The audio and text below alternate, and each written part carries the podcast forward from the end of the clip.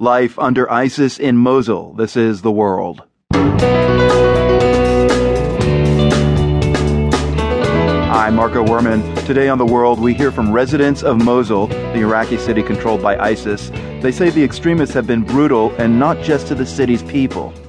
The artifacts that were in Mosul represented our civilization, the Iraqi civilization.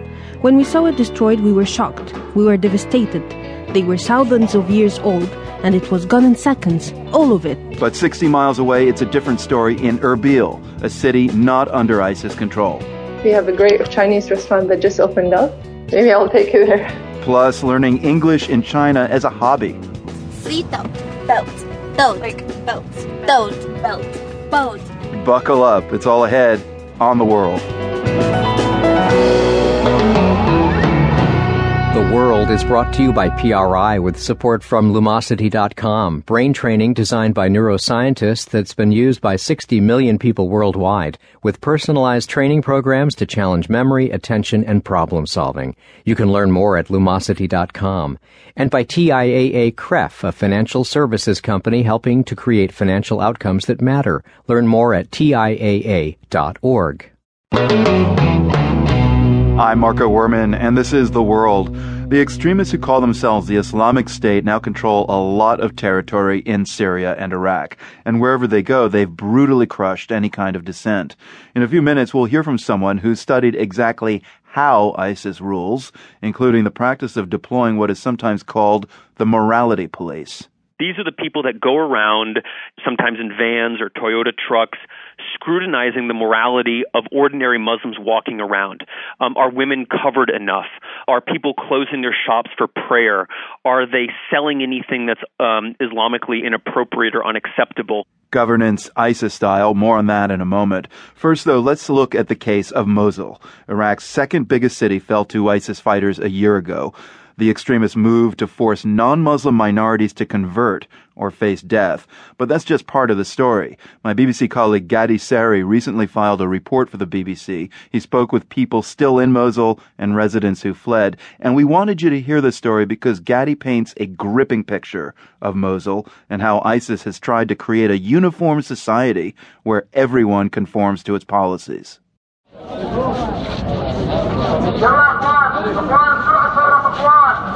Seeking the social uniformity is not purely about eliminating the minorities, it's also about bringing the majority into line with the group's beliefs. So it was also Muslims that paid a big price for the group's policies.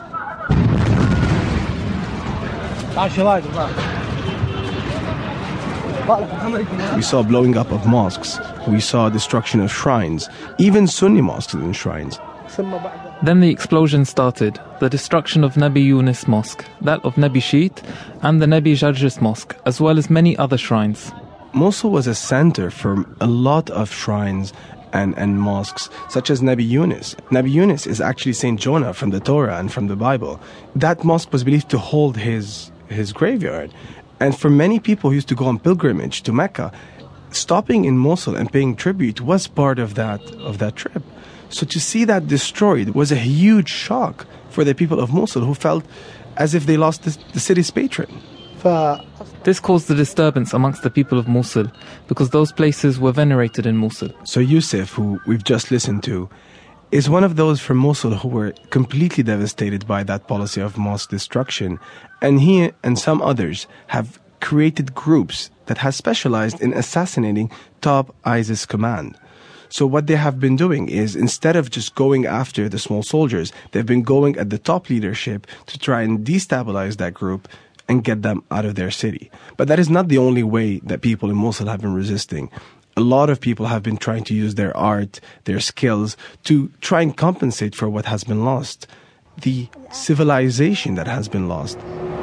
يعني آثار كثيرة عندنا بالموصل Yasmin is one of those. Yasmin is a sculptor who's now out of Mosul, but she remains connected to the city by re- trying to recreate the work that has been lost.